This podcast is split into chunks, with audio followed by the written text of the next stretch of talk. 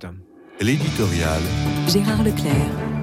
Florence Bergeau-Blacker, qui vient de publier un livre sur l'influence des frères musulmans, se trouve placée sous protection policière pour être l'objet de menaces de mort.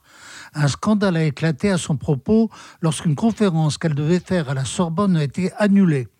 Beaucoup souhaitaient que la ministre des Universités, Sylvie Retailleau, prenne position sur son cas, ce qui semblait tarder.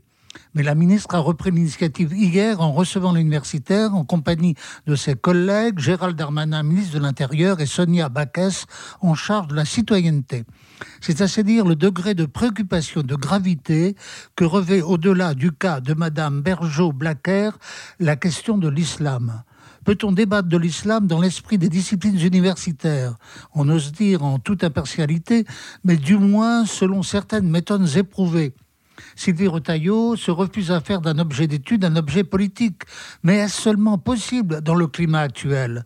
Se préoccuper de l'influence des frères musulmans, c'est forcément se situer sur le terrain politique et mettre en cause les relations entre le spirituel et le temporel. on ne saurait oublier que l'ignoble assassinat de Samuel Paty fait de l'éducation nationale, dans son ensemble, le lieu d'un affrontement direct je constate encore que sur le terrain des travaux les plus sérieux sur l'histoire de l'islam et l'exégèse de ces textes, il est également très difficile d'éviter la polémique. Le récent ouvrage de Rémi Brague sur l'islam, qui est pourtant un livre de haute culture, se trouve contesté par certains collègues avec virulence.